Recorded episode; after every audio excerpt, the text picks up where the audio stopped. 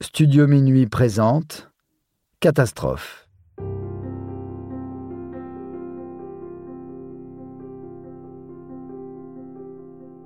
L'explosion de la poudrerie de Grenelle.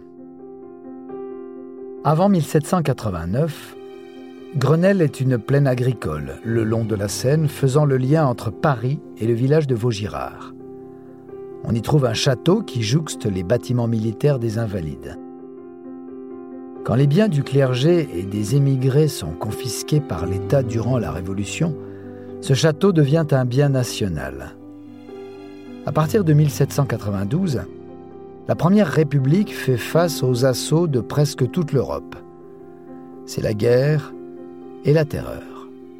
Le pays entier est mobilisé pour défendre la patrie en danger.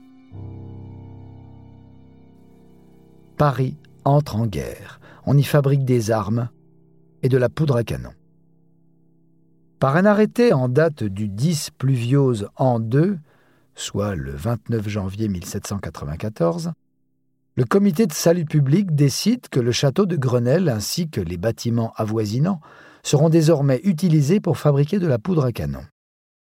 Par mesure de sécurité, les bâtiments situés aux alentours sont détruits après expropriation des propriétaires.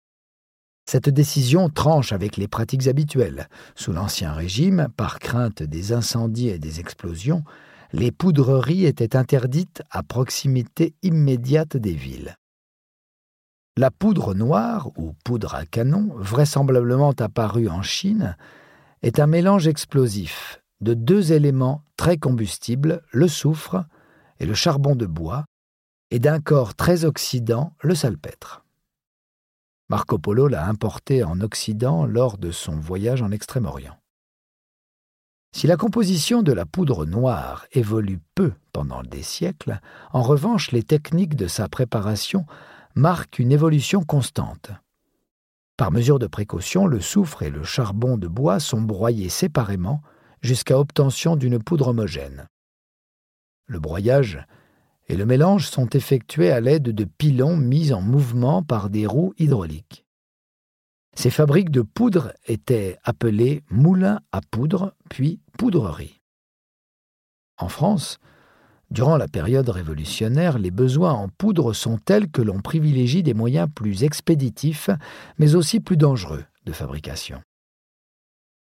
La poudrerie est installée en un temps record dans le château et s'embarrasse peu de mesures de prévention des risques.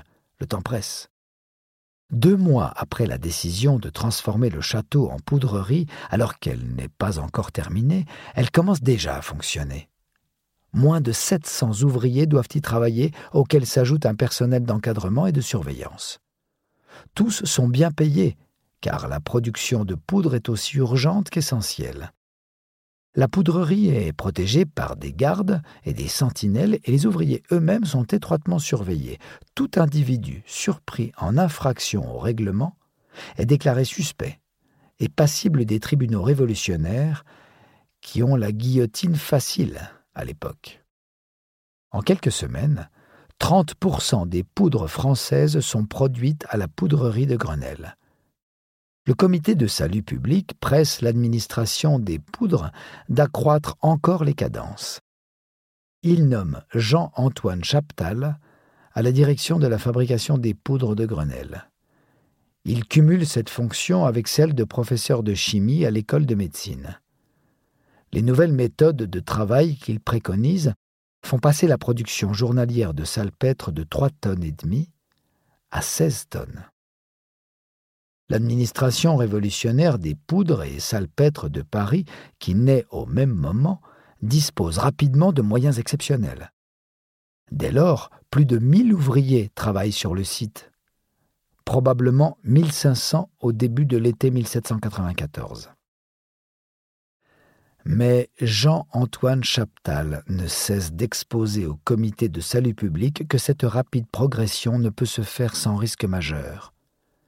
Les 2000 ouvriers qui s'entassent dans l'atelier à la fin du mois d'août fabriquent de la poudre noire dans une atmosphère surchauffée sans qu'aucune mesure de protection n'ait été prise. La catastrophe du 31 août 1794 était donc prévisible. C'est vers 7 heures du matin qu'on entend une énorme explosion perceptible jusqu'à Versailles. La terre qui tremble et un souffle gigantesque font vaciller la ville, puis une immense colonne de fumée noire s'élève dans le ciel. Immédiatement après l'explosion, des députés, le commandant de la garde nationale, le chef des pompiers et la police arrivent sur les lieux.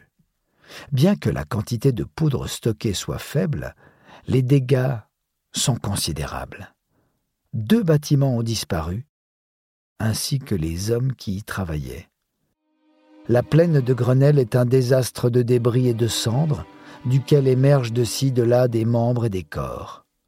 Beaucoup ne seront pas identifiés.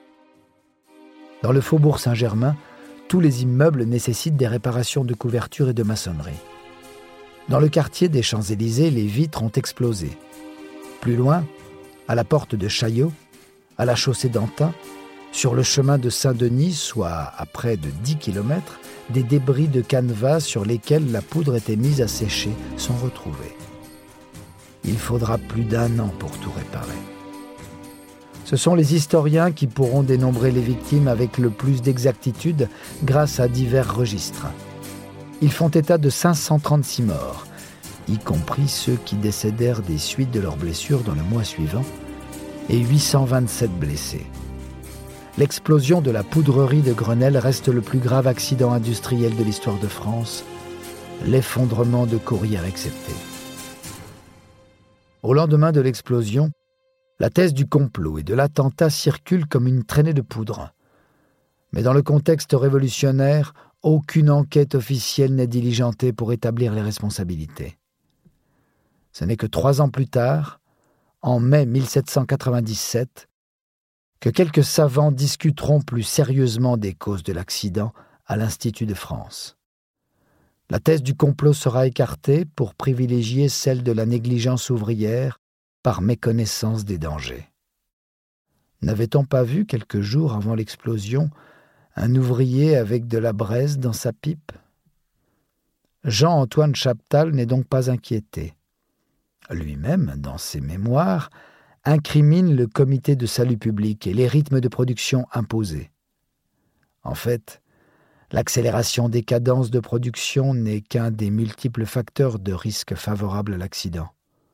On retient aussi la concentration sur un seul site de matières dangereuses, des ouvriers peu habitués à ce genre d'opération et pas forcément très compétents. Le choix d'un procédé de fabrication rapide, l'absence de mesures de sécurité élémentaires, la précipitation de la construction. On pourrait croire qu'une telle catastrophe aurait servi de coup de semonce. Absolument pas. Entre 1795 et 1796, pas moins de dix arsenaux, de dépôts ou de fabriques de poudre explosèrent en France.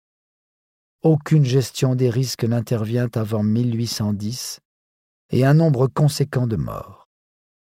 À cette époque, les mauvaises odeurs, les vapeurs acides et les rejets de polluants liés à la révolution industrielle naissante devinrent si gênants qu'il fallut légiférer on vote le décret du 15 octobre 1810 relatif aux manufactures et ateliers qui répandent une odeur insalubre ou incommode. Certains le considèrent comme une des plus anciennes réglementations du droit de l'environnement.